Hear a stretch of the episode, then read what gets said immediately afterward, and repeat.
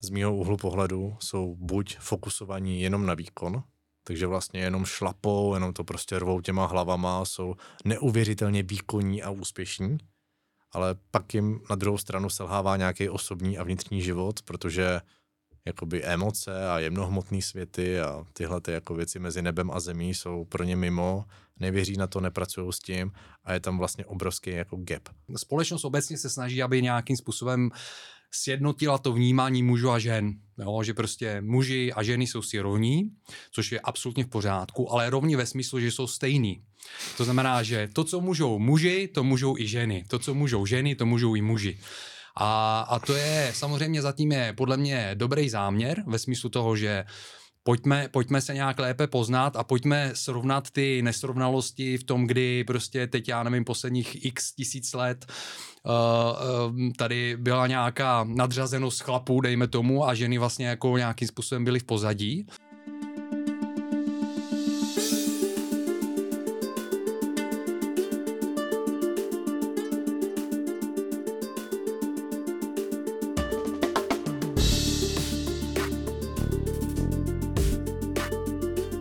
Vítejte do dalšího pokračování Athletic Longevity, podcastu o sportovní dlouhověkosti, ve kterém načerpáte elán a svěží inspiraci.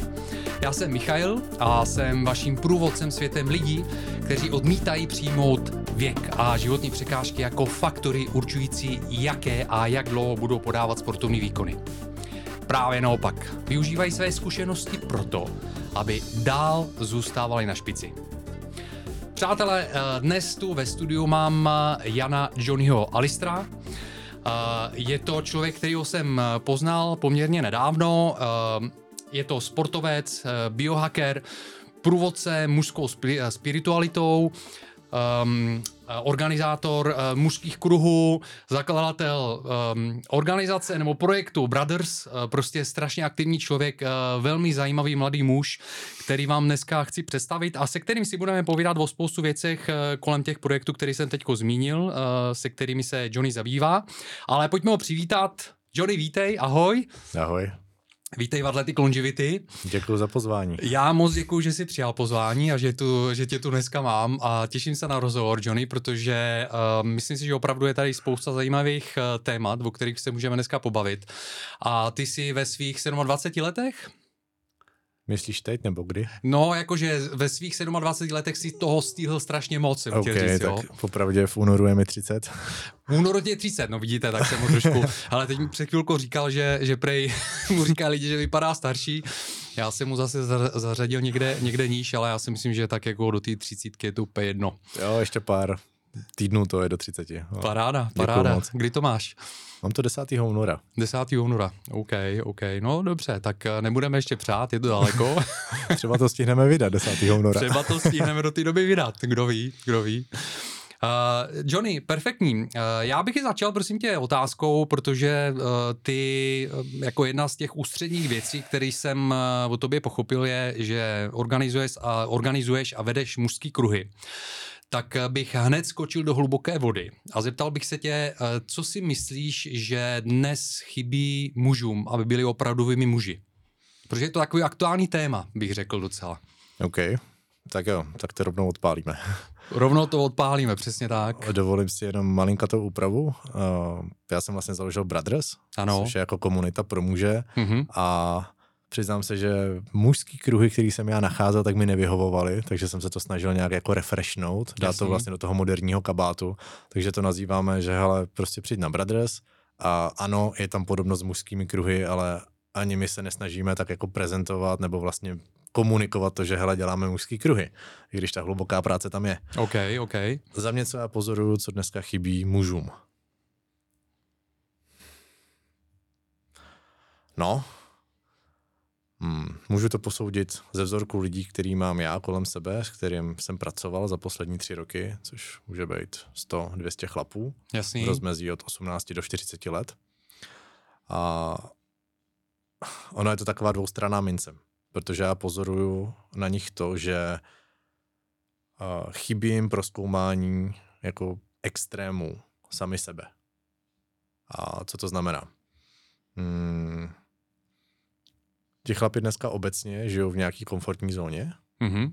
a z mýho úhlu pohledu jsou buď fokusovaní jenom na výkon, takže vlastně jenom šlapou, jenom to prostě rvou těma hlavama, jsou neuvěřitelně výkonní a úspěšní, ale pak jim na druhou stranu selhává nějaký osobní a vnitřní život, protože jakoby emoce a jemnohmotné světy a tyhle ty jako věci mezi nebem a zemí jsou pro ně mimo, nevěří na to, nepracují s tím a je tam vlastně obrovský jako gap.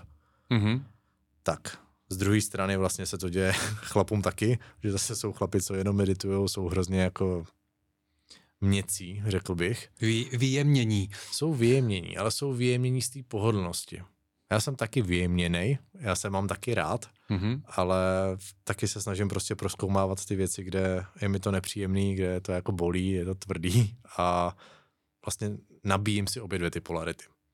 Jo, takže za mě chlapům, co chybí, tak je vlastně proskoumání sami sebe toho, když jsou v jedné polaritě a toho, když jsou v druhé.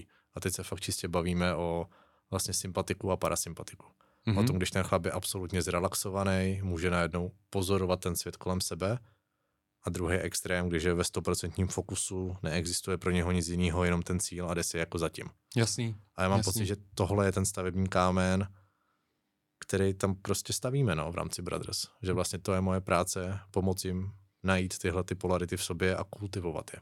OK, OK. Uh, ty máš uh, svou milovanou manželku Veroniku, mm-hmm. která vlastně zároveň vedle Brothers má podobnou komunitu Sisters. A uh, což mě navádí jako na téma obecně toho, co jsem se tě ptal a ty si teď vysvětlil, jak vidíš vlastně jako mm, nějaký nedostatky vlastně v tom mužství v dnešní době. Já ještě vnímám to a to mě potom na to naváž eh, právě eh, díky tomu, že tam je Brothers a Sisters i to, že uh, společnost obecně se snaží, aby nějakým způsobem sjednotila to vnímání mužů a žen. Jo, že prostě muži a ženy jsou si rovní, což je absolutně v pořádku, ale rovní ve smyslu, že jsou stejní. To znamená, že to, co můžou muži, to můžou i ženy. To, co můžou ženy, to můžou i muži. A, a to je samozřejmě zatím je podle mě dobrý záměr ve smyslu toho, že pojďme, pojďme se nějak lépe poznat a pojďme srovnat ty nesrovnalosti v tom, kdy prostě teď, já nevím, posledních x tisíc let uh, uh, tady byla nějaká nadřazenost chlapů, dejme tomu, a ženy vlastně jako nějakým způsobem byly v pozadí. A pojďme to srovnat tak, že všichni jako bursi budou, budou stejně a budeme dělat, že umíme všechno, co umíme uh, jedno pohlavě a druhý ale není to zaměření na to, abychom poznali skutečně tu skutečnou hloubku toho mužství, co znamená být mužem a co je mužství a co je to ženství.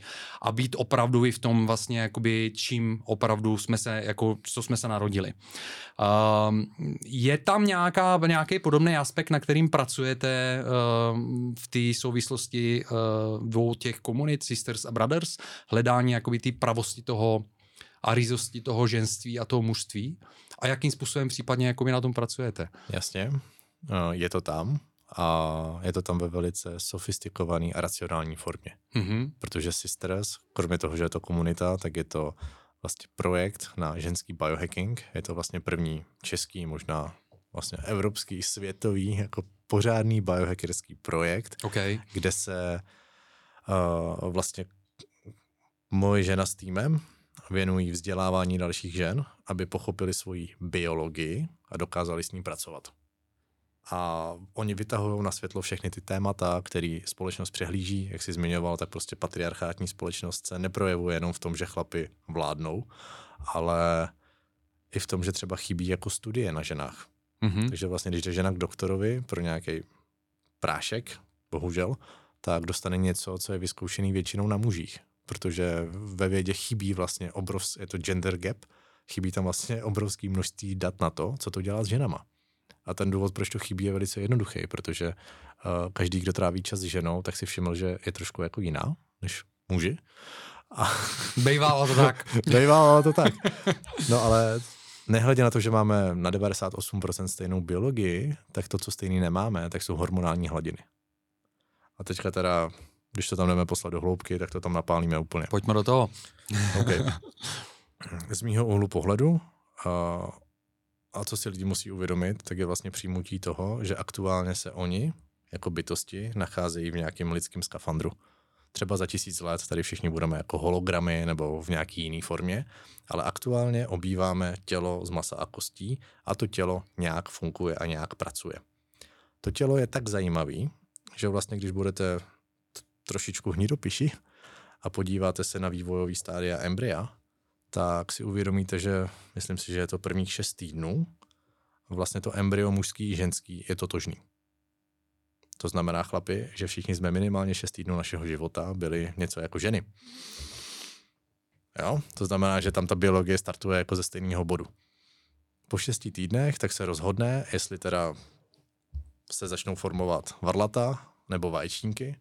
A když se podíváte na ženský orgány a na mužský orgány, tak je tam taková jako podobnost, že ono je to jakoby ve venku pro chlapy a pro ženy je to jakoby vevnitř. No, je tam i podobná, když se nad ním zamyslím, jak to říkáš, je tam i podobná forma v podstatě. Jako, a pak ještě zjistíte, že to do sebe pasuje, že jo? Mm-hmm. Což je mm-hmm. taky vlastně jako skvělý, ale na co, se chci, na co chci navázat je ta biologie. A to dělá biohacking. Biohacking zkoumá tu biologii a prostě je mu jasný, že když tady máme nějaký stroj, který nějak funguje, tak je potřeba začít hledat ty smyčky, ty vzorce, ty věci, které nám v tom stroji fungují a zlepšovat ho podle toho, jestli mám mužský stroj nebo mám ženský stroj. Protože to, co můžeme dneska vidět ve světě, tak nehledě na všechny jako sociální politické tlaky, tak za, za tím vším, za tou záclonou je brutální hormonální jako nerovnováha. Mm-hmm. Protože ukaž mi chlapa, který zná sám sebe, je vyklidněný, ví, že vlastně vystupuje mimo ten komfort, do toho nekomfortu, pracuje na sobě, je vlastně dost odvážný na to, aby byl schopen mluvit o svých emocích, aby přiznal svoji chybu, aby se dokázal omluvit, aby dokázal ukázat svoje slzy a nebral to jako ztrátu sám sebe, svojí osobnosti, aby vlastně dokázal jako překračovat svoje ego a říct, OK, hele, prostě to takhle mám, takhle to já cítím a tohle jsem já. A stál tam, že to je ono. Protože v tu chvíli ten chlap je chlap. On je v té pravdě toho, že hele, podstoupil ty cesty, jeho tělo funguje nejlíp, jak může a nejsou tam takový ty jako vrtochy, vzorce prostě od mámy a různý takový ty jako já bych to nazval něco jako zkratky, smyčky, mm-hmm. protože pro nás, pro chlapy, z podstaty věci je nejjednodušší chovat se jako žena. Přemýšlel jsi o tom někdy? Ne. Ty, když jsi chlap, mm-hmm. tak prostě, ty, když jsi jakákoliv bytost, tak ty pozoruješ, co je proti tobě. Mm-hmm. A jak jsme byli malí a trávili jsme vlastně čas jako s mámou, někdo třeba tátu nepoznal, takže vlastně mu chybí ten mužský vzor, mm-hmm. tak do nějakého věku ty vlastně napodobuješ chování, co vidíš kolem sebe. A chlapi mají v hlavě naprosto přesný návod o tom, jak by se měli chovat ženy. A věřte tomu nebo ne, ženy mají v hlavě naprosto stejný návod o tom, jak by se měli chovat chlapy. A myslíš, že ten návod je eh, opravdu ve smyslu správný, anebo to je jenom odkoukání, odkoukání vlastně jako přesně od toho okolí, ale to okolí nes, nemusí vlastně dávat jakoby ten správný odraz, že jo? protože když kolem sebe nemáš uh, pravé, nebo ženy ve svém yes. pravém ženství hmm. a muže ve svém pravém mužství, tak to, co vidíš a co reflektují na tebe, je prostě trošku nějaká pokroucenina. Jo, je to tak. Jo ale kolikrát prostě hledáme ty problémy venku, ukazujeme na ty ostatní lidi, jak by se ten druhý člověk měl chovat. Ano. Ale já prostě říkám mezi chlapama, když jsme spolu v kruhu, OK, chlapi, a co to znamená být mužem? Já nesu kvality tady nějakého tréninku, pohybu, toho, že dělám, prostě organizuju Brothers, ale vím, že já mám taky spoustu jako věcí, kde já musím pracovat, zlepšovat se a to není o tom, že já jsem vyřešený a proto to vedu. Jo, že vlastně jsme komunita, každý přináší něco, každý tam vlastně ukazuje svoje dary, pracuje na svých stínech mm-hmm. a, a je tam ten vzájemný respekt, ta vzájemná pokora toho, že koukáš na ostatní chlapy jako na bráchy, protože se navzájem podporujete k dosažení vlastně svých cílů mm-hmm. a ty mhm. cíly jsou hodně jako společný, že jo, protože přeji ať jsi šťastný, ať jsi zdravý, ať jsi milovaný, ať žiješ v klidu a v míru a najednou ti dojde, že když tobě přeju to samé, co chci pro sebe, tak vlastně, hele, on asi jako většina chlapů to bude chtít taky. Takže mm-hmm. pojďme spoluprací najít způsob, jak toho můžeme jako dosáhnout, ale ne na něčí úkor. Jasný, to, jasný. Je za, to je za mě prostě starý svět, který do nějaké doby funkoval, ale já bych vydělával peníze na tom, že někomu jako vezmu, nebo že, no, Ale ty jsi narazil teď na, na téma, který je pro mě teď hrozně aktuální, protože uh, se zabývám právě konceptem dávání a přijímání nebo dostávání a konceptem, že vlastně uh, je to jedno a to tež prakticky, protože přesně to, co jsi, co jsi říkal, je, že jako mi naše společnost je nastavená tak, že dávání a, a, a brání je bráno tak, že abych já něco dostal, hmm. ze života, tak musím někomu něco vzít. Hmm. Jo? Takže prostě je to postavený na tom, že na, na tu nedostatečnost, ve smyslu, že je tady toho málo pro všechny, takže ten, kdo chce mít, cokoliv se bavíme o životě, jo, jako materiální, nemateriální, emocionální věci, tak musí brát z toho života a někdo samozřejmě bude mít míň, takhle jsme nastaveni jako společnost, jo. A já se zabývám konceptem teďko, nemám to ze sebe, mám to prostě z nějaký knížky, kterou momentálně čtu, kde jsou nějaký jako postupy a cviky, které jsou o tom hledat právě jako tu pravdu a to pravé já nastavení. A je tam velmi jednoduchý postup, kdy uh, vlastně uh, se nějakým způsobem skoncentruješ na sebe a teď eh, si představuješ, že uh, někomu, můžeš si představit konkrétního člověka, že mu věnuješ uh, mír jo, nebo lásku. A v tom okamžiku, když vlastně se vcítíš do svých pocitů, tak cítíš to, že ten mír nebo tu lásku, ten, ten klid vlastně dáváš sobě, jako tím, že ho dáváš tomu, tomu druhému člověku. To znamená, že to, o čem jsi mluvil, že jste v nějakém kruhu a jste nějaká parta chlapů a ty se snažíš eh, to nastavit tak, abyste vzájemně sobě dávali, jo, v podstatě to přátelství, tu, tu, tu lásku, jakoby ten, ten, ten klid, eh, tu sílu mužskou, tak prakticky to děláte i sami pro sebe, že jo. Ty, ty jsi to takhle myslel, že prakticky pracuješ na sobě tím, že pracuješ v tom kruhu s těmi ostatními. Zároveň pomáháš těm ostatním, aby pracovali na sobě. Takže takhle jenom jsem viděl tu souvislost, protože říkám, je to pro mě teď aktuální téma, dávání a přijímání a totálně to mění teda jako vnímání toho světa, no. Jo. A navíc, že si to takhle prožiješ tady tím, tím cvičením, protože samozřejmě je tady ten koncept, že pojď, buď takový, že víc dávej než, než ber a život ti bude vracet. Ale je to takový hrozně neuchopitelný koncept. Tak je nebezpečný pro spoustu lidí, mm-hmm. protože bacha, ale nejdřív musíš dát sobě. A vlastně tam je, ta, hra, tam je ta hranice toho, kdy lidi sklouznou do toho ega a začnou jako hromadit a chamtit. Ano. Versus to, že OK, co mě v životě chybí můžu si to já dát sám sobě. Jo, v mém případě to bylo teďka spánek. Já jsem jako začal pracovat víc na svém spánku, abych okay. byl fakt jako v 9 hodin už jakože v posteli a do 10 hodin spal. Super. Ale po týdnu jsem se tak jako změnil vlastně. Mm-hmm. Říkám hustý, no, můžu dělat jako miliony jiných věcí, ale prostě být v 9 v posteli, to je fakt jako velký luxus, mm-hmm. který vlastně nikdo jiný za mě neudělá. Mm-hmm. Víš co, to nedám jako nějakou pilulku nebo plazmu nebo něco. To prostě Jasný. fakt potřebuju si dát tu lásku a tu pozornost, abych dal sobě a pak můžu dávat druhým. Přesně tak. Jo, hele, souhlas. Ale s tím spánkem to je zajímavá věc, uh, takže pokračuješ v tom, jakože chodíš, chodíš opravdu jako v 9 do postele, v 10 spíš, eh, máš to tak nějak jako nastavený? Makám na tom. Jako Makáš na tom. Víš co říkat, absolutní pravda, tak to není. OK. Protože prostě život je, jaký je, ale hmm. jestli se mi to daří na 80%, na 90%, tak týden má 7 dnů. A jestli prostě jako z těch sedmi dnů jsem pět dnů jako v posteli v devět, tak je to za mě úspěch. A je to dokonalý. V kolik stáváš potom? Kolik spíš? 5,55 stávám. 5,55. Já to mám nastavený tak, že chodím spát, eh, teď se mi daří od začátku roku, že jsem to nastavil tak o půl hodiny, o hodinu dřív. Chodím, chodím spát kolem 11, takže půl 12 a spím, stávám tak jako kolem půl osmi a už to mám tak, že prostě na tu půl osmu mám nastavený budík, ale budím se tři minuty předtím, jo, mm. což je naprosto dokonalý. A bavil jsem se tady s několika hostama o přelepování pusy, což je věc, která mě hrozně pomáhá a mhm. zjišťuju, že teď jsem měl období, že dva týdny, tři možná, že jsem si nepřelepoval pusu, teď jsem zase začal a že mi to hrozně pomáhá k tomu, že opravdu v těch 7.30 prostě se probudím, když půjdu spát jako včas samozřejmě, mm. když, nepůjdu, když to nepřetáhnu, jo. Jo, hele, pusu přelepuju pět let, a doporučuji všem chlapům, no. Jakože i když to může vypadat hrozně divně a nevím co všechno, tak spolkněte ego a podívejte se, jaký benefity vám to přináší, protože ten, kdo v noci chrápe, tak jedna věc je, že je to jako oh, hlučný, ale ten důležitý point, proč to vlastně, věřím, že i ty děláš, ano. tak je, že tím, jak máte zavřenou pusu, tak se vám nevysouší sliznice a při dýchání nosem, tak se vám vytváří oxid dusný, což vlastně pomáhá víc kyslíku dostat se do krve.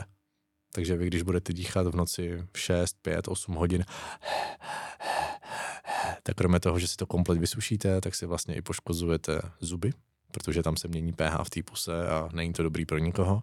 No a závěrem všeho tak, když měříte biologický věk, jak vlastně starý je biologicky vaše tělo, tak tahle ta část, díky tomu, že v noci chrápete, spíte s otevřenou pusou x hodin, tak může jako znatelně zestárnout víc oproti zbytku těla. Takže já, jestli jsem tady, nebo někdo by byl třeba jako 30 letý, ale dýchal by celý život pusou, tak tahle ta část může být jakoby ala 40 letá. Mm-hmm. Jo, mm-hmm. Že i tohle je vlastně dobrý si to mm, uvědomit na tomhle příkladu. Stačí vám na to jednoduchá papírová hypoalergenní páska, přilepit malý kousek a znáš ty benefity, no. Tak Přesně tak, jo. Já to, já to opravdu, opravdu to hrozně oceňuju, že jsem si o tom přečet, není to tak dávno, je to pár měsíců, co jsem četl vlastně knížku, kde se o tom psalo, tak ten mě to zaujalo a začal jsem to praktikovat a je to, je to super, jako fakt se cítím prostě víc vyspalej a snažím se, snažím se i během toho dne uh, víc dýchat nosem. Zatím se mi ne, nedaří úplně dýchat nosem na tréninku, jo, to vždycky prostě se chytím, přichytím u toho, jak mám otevřenou tu pusu, ale ono jako při tom tréninku je to něco jiného zase. Ale i spousta sportovců, samozřejmě je to i e, doporučeno během sportu, vlastně vrch, u vrcholových sportovců, spousta tenistů teďko nedávno proběhla taková vlna, že byly fotky tenistů, kteří měli přilepenou pusu a podobně, že to hmm. pomáhá z regeneraci a tak podobně. No jsou to takový zajímavý, víš co, hele, je zajímavý, že ty si teď říkal, že um, um, jakoby nějakým způsobem překročte svoje ego a udělejte to. Já když jsem, když jsem to začal dělat a začal jsem se bavit s lidma kolem sebe, tak jsem zjistil, Uh, možná nebudu, nebudu říkat spoustu, ale zjistil jsem, že není, není to málo lidí, kteří to dělají, jo. Akorát prostě o tom jako nevíš, protože se o tom lidi nebaví. Hmm. Manželka to říká nějaký svý kolegyni a ona říká, no jo, můj manžel to taky dělá, jo, jakože najednou, že asi, asi to tady koluje prostě jako takový jo, přístup. Konečně, jako konečně, hurá. Konečně, konečně. Co jsi četl za knížku? Ale četl jsem uh, Breathe od uh, Jamese uh, Nestora. Jo, jako byl tady v Praze. Uh, asi jo. Jo, jo, byl. Asi jo. Já jsem tam byl na té akci. Jo. jo. Potkali jsme se. No. No. To je hrozná sranda, že vlastně Story je novinář. Že, no, že on, vlastně... je, on jako nějak se dostal k tomu, že prostě měl sám dýchací problémy, že jo, tak hmm. ta knížka začíná tím, že šel vlastně na nějaký ten, nějaký to sezení a pak je to najednou obrovský projekt a je. píše tam jako super věci, takže já rozhodně tu knížku vždycky doporučuju. Je to takovej, i když já jsem, tady jsem měl koncem minulého roku jako hosta Pavla Macka, který hmm. se specializuje mimo jiné na dýchací, dýchací um, cvičení a on říkal, jo, hele, to je takový dobrý vstup do toho tématu, ale samozřejmě jsou jako jiný eh, no, materiály, které jsou mnohem hlubší, ale mně to stačilo, jako já nějak jsem se eh, dál o to nezajímal, a tak postupně zkouším nějaký ty techniky, které jsou v té knížce a, a je to, je to a fajn. na longevity naprosto skvělý. Přesně tak. Vlastně přesně jsme tak. teďka otevřeli jako dvě témata, čím, kterým se věnuju od začátku roku dost intenzivně, tak je spánek ano. a procházím dechovým kurzem. OK, OK takže si taky opravu svoje vzorce, snažím se na to víc soustředit a dělám vlastně různé cvičení, což dech, je, dech a spánek jsou asi fakt jako dvě základní věci, které byste měli proskoumat, protože to ovlivní vaší longevity mnohem déle, než si myslíte. A mnohem výrazněji, no. Jo. Jasně. Je to od začátku do konce. Takže do posledního nádechu, co tady budete a do posledního jako šlofíka, který si dáte, tak je fajn se tomuhle věnovat. Johnny, jakou máš zkušenost a vůbec nějak přistupuješ k alkoholu, mě teďko napadá, protože to s tím má jako taky souvislost, protože samozřejmě, když se bavíme třeba okamžik, kdy já si nepřilepuju pusu, je třeba jdu na pivo, dám si dvě, tři piva, pak se úplně necítím jako v pohodě, prostě si přilepit tu pusu, takže si nepřilepuju. A poslední dobou chodím na pivo velmi zřídka, vůbec jako mám pocit, že jsem hodně snížil konzumaci alkoholu a cítím se velmi, velmi dobře, cítím se líp a myslím si, že i zvlášť jako s nějakým pokročilejším věkem, mm. ten alkohol má prostě výraznější jakoby právě ten negativní dopad na regeneraci a odpočin a tak dále. Jo. Tak jaký máš s tím zkušenosti a postřehy? Já od 25 nepiju. Mm-hmm. Do té doby jsem pil dost. A ale když lidi si hrajou na to, že si dají suchý únor a nevím co všechno, tak je to prostě jenom nějaká póza.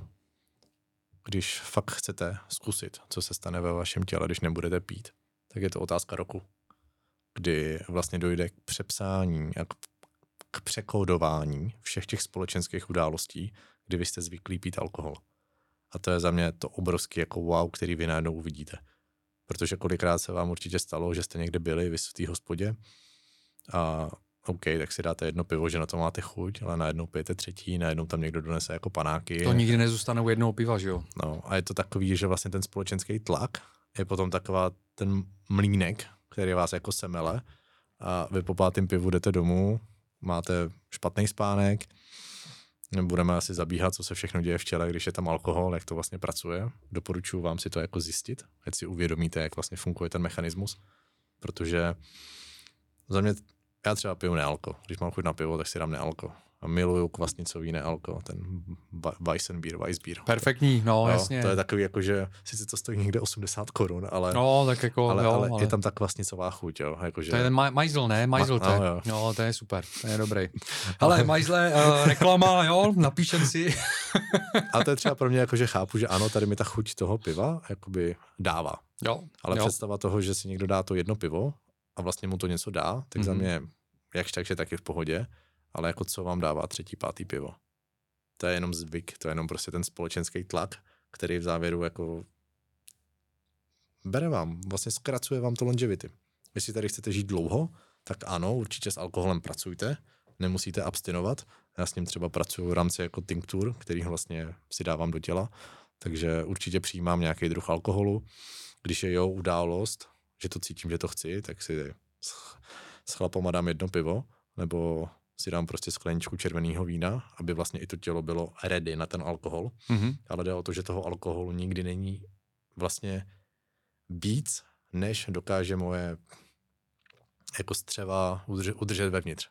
Protože ten způsob toho, jak se lidi opijou, tak je to, že najednou ta střední stěna, vlastně ta bariéra, co tam je, tak najednou to prostředí vevnitř je na to moc toxický, přestane to zvládat, povolí vypustí vám ten alkohol vlastně do krevního řečiště, z toho krevního řečiště to najednou letí do jater a teďka co se děje? No, tak játra stopnou všechno, na čem pracují, začnou pracovat na odbourávání toho alkoholu, vy cítíte nějaké jakože něco, ale ráno se zbudíte a ty játra skončí šichtu vlastně s tím jako extra jedem, který vy jste tam dali navíc. Mm-hmm. Mluví se tady zprostě, nemluví se tady Mluví se zprostě. Mluví se tady zprostě. Mluví se, mluví se pravdivě. Pravdivě. Ale k tomu patří... Dobře, tak to je jeden point, takže Aha. prostě s alkoholem, s mírou a fakt si uvědomte, jestli je to pro vás jenom sociální aspekt, nebo opravdu dám si jedno pivo týdně, dám si prostě nějaký alkohol, ale střídmě. A nepoužívám to jako prostředek, že oh, hrozně moc práce, přijdu večer, musím si nalít skleničku, dát si pivo, abych se přepl do parasympatiku a uvolnil. Mm-hmm. Že to jsou pak týpci, co chodí, je jim 50 a řeší to, že já vlastně poslední tři, čtyři roky jakože piju tak skleničku, půl lahev, lahev večer a prostě nabíhají všem jako a pohoda. problémy. No ne, ne, ne pohoda. jako všichni pak jdou od doktora s tím, že to mají za pár jako na infarkt. Mm-hmm. mm-hmm. Říkám, no jasně, mm-hmm. a ty se divíš? Teď tam je ten postup úplně jako zřejmý. To je prostě to sle, slepej by jako pochopil, že se tam asi něco děje špatně a rozumím tomu, že ty cítíš to uvolnění, proto to vlastně piješ, ale realita je, že to není z toho alkoholu. To je z toho, že ty se vlastně otrávíš a přestaneš cítit to, na čem jako to tělo pracuje, jak to říct, prostě, že přidáš do toho těla problém, na který musí ty játra pracovat. No jasně, jo, že, že, to, tak. že to není, já to že by takhle to beru. No. Já to takhle beru, protože já jsem, já jsem aktivní sportovec a mě záleží na tom, abych se prostě hýbal a měl energii dát na to, abych se hýbal. A nejenom abych se hýbal, abych se lepšil v tom, co dělám. Jo? Prostě zkouším nové věci, zkouším nové disciplíny a chci prostě se učit nové věci. A na to potřebuješ energii, potřebuješ na to, aby to tělo bylo zrehabilitované. A já to beru tak, že mám nějaký balík energie na tu rehabilitaci.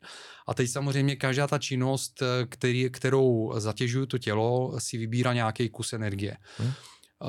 Když si dáte prostě velkého stejka s hranolkama, tak je to velká zátěž pro to tělo. Musíš počítat, že nějaký, nějakou, uh, nějaký kus energie si to tělo veme na to, aby to zpracovalo. Že? Takže OK, dám to do, do, tý, do, tý, uh, do, do toho do té formulky nebo do toho ne, sčítání. Nedám si hranolky. No, nedám si hranolky nebo prostě si dám něco lehčího. Jo. Samozřejmě druhá věc je, že ano, jo, v masu, maso je, je taky jako energie a podobně, ale jde o to, v jakém okamžiku si to dám. Já to vždycky takhle jako přemýšlím, vcítím se do toho, jak eh, jsem na tom momentálně s energií, A většinou tělo mi řekne, co si mám dát, co mám jíst, eh, jestli si mám dát tohle nebo dám to. A alkohol je úplně to samý. Vždycky, když si dávám alkohol, tak je vždycky tam naskočí ta myšlenka, hele, počítej s tím, že prostě o 50% teď víc zatížíš právě hmm. jakoby ten energetický, uh, energetickou kapacitu těla. Takže počítej s tím, že v následujících dvou, třech dnech prostě ta forma nebude taková, jako čekáš, jo. jo. A vždycky je to něco za něco v podstatě. Zváž od nějakého věku dál. Jo. To si vím, že se bavíme o alkoholu. Mm-hmm. Jo? My teďka nahráváme v Praze, jsme v Praze, tak jenom to, jako to uvědomění toho, co se teďka děje s drogama, co se děje prostě jako s dalšíma věcma a ty lidi se otravují na takových úrovních, mm bez znalosti toho, co si to z toho těla bere zpátky.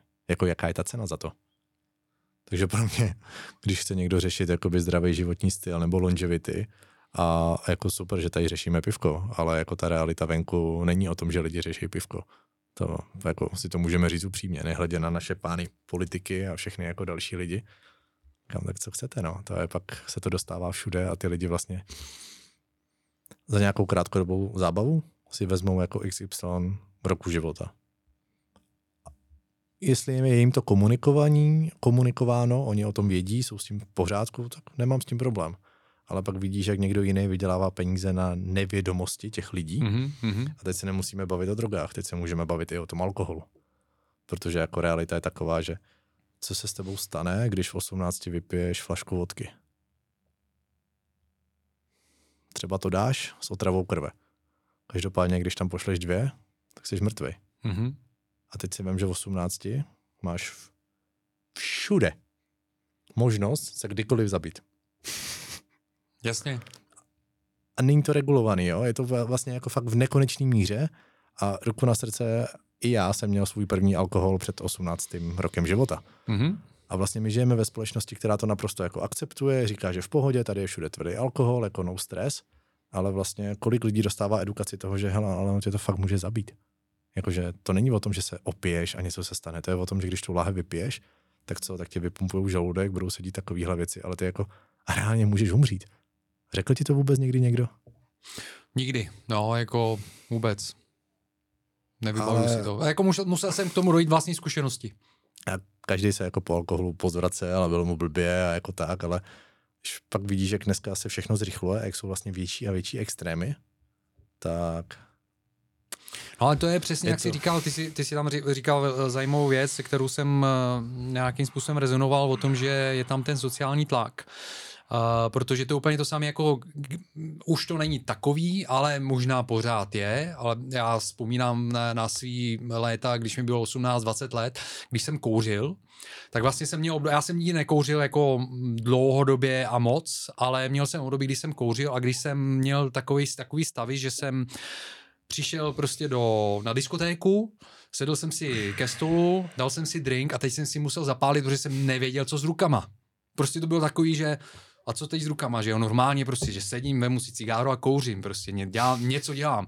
A úplně jsem to vnímal, když jsem eh, potom měl doby, že jsem přestal kouřit, že jsem měl takový období, nevím, dvou, třech měsíců, nebo možná pár týdnů, nevím, jak dlouho to bylo, kdy mi to bylo divný, jako že jsem seděl a teď jsem neměl nic v té ruce, jo. A to je úplně to samé jako s tím, s tím alkoholem, jak jsi říkal, jo, že si sedneš a teď jako, co děláš? Kámo, je to se sladkostma, je to jo. se smaženým jídlem, je to s fast foodem, je to úplně se vším.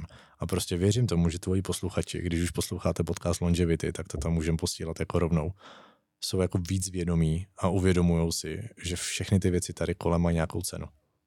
A věřím tomu, že máš asi cílovku 35 plus. 35 nebo... až 55 je asi nejvyšší, no. nejvyšší no. poslechovost. No. Takže když vezmeme jako lidi od 35 do 55, tak pravděpodobně um, tatínci mm-hmm. v nějakém věku, asi jako ředitelé, manažeři různých jako firem, mají tam dost tlaku, mají tam dost stresu, mají tam zároveň fokus vlastně na manželku, na děti, na psa, na společný dovolený, nebo procházejí rozvodem a řeší zase jako jiný šity. A, a tam se to láme za mě. Vy najednou vlastně jste v postavení toho, že vy už máte ty peníze, takže si jakoby můžete dovolit cokoliv. Mm-hmm. Není to, že když jsi jako student a ty možnosti jsou omezený, a vy si můžete vlastně vybrat, jak dělat aktivní kroky ke svýmu zdraví a ke svý dlouhověkosti. A teď to neberte tak, že vám tady prodávám suplementy, ale berte to tak, že vy se dneska můžete podívat, co to znamená jako třeba fáze REM spánku, jak optimalizovat spánek. Můžete se podívat, jak se správně dýchá nosem, co jsou to jako brániční svaly. Můžete se podívat na to, co se děje vlastně s alkoholem, když vám přijde do těla a vědomě si v tomhle věku začít sestavovat svůj život, abyste ten skafandr, který máte na sobě, udrželi co nejdíl zdravý. Protože lidi se často je jako disoci, disociují z toho těla. A na Brothers to máme jednoduchý, tam děláme jako základní prvky funkčního pohybu, MMA a takovéhle věci, mm-hmm. že když dostaneš plácnutí do nosu, tak se velice rychle ukotvíš zpátky do těla a není to o tom, že ne, to se mě netýká. Takže chlapi, dělejte to, pracujte na sobě a nečekejte na to, až vám bude 65, pak se bude začínat jako ještě hůř. Přesně tak.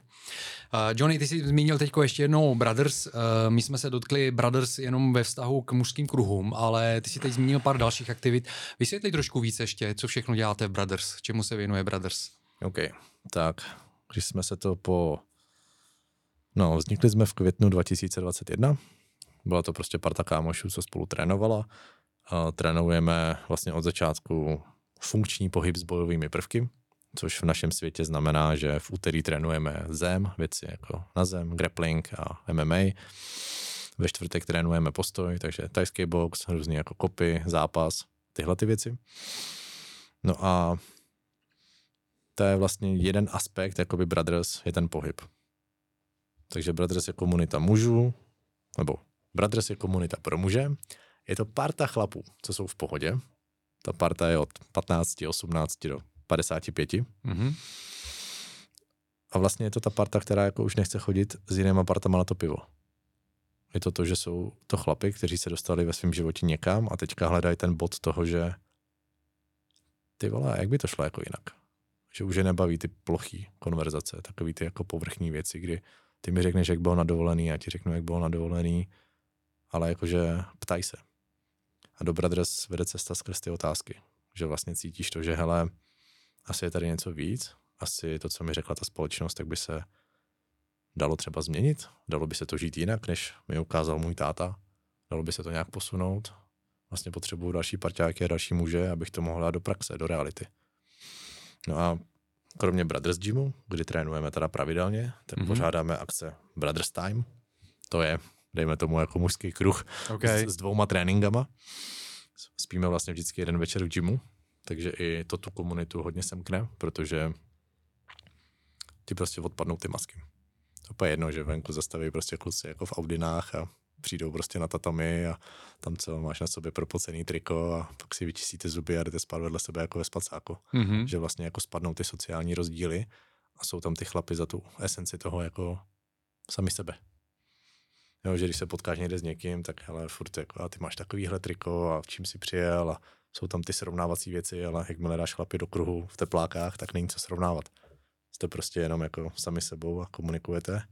Tak to je Brothers Time, je to mm-hmm. denní akce. Mm-hmm. A pak máme Brothers Campy, což jsou vlastně retreaty na čtyři dny a tam to prostě posílám do těch chlapů celý. Tam fakt jako jedeme podle konceptu vnitřního muže, ženy, dítěte a tři dny jsou vlastně jakoby offline, jsou tam plní v tom programu. Není to o tom, že by to bylo tak náročný, ale je tam prostor jak na ten sympatikus, tak na ten parasympatikus, tak na tu integraci. Je tam 20 chlapů dohromady, kteří najednou jako vytvářejí vlastně nové vazby a i potom, jak to skončí ta akce, tak zůstáváme nějak v kontaktu. Mm-hmm. A můžu říct, že teda to jsou takové transformace, že třeba naposled.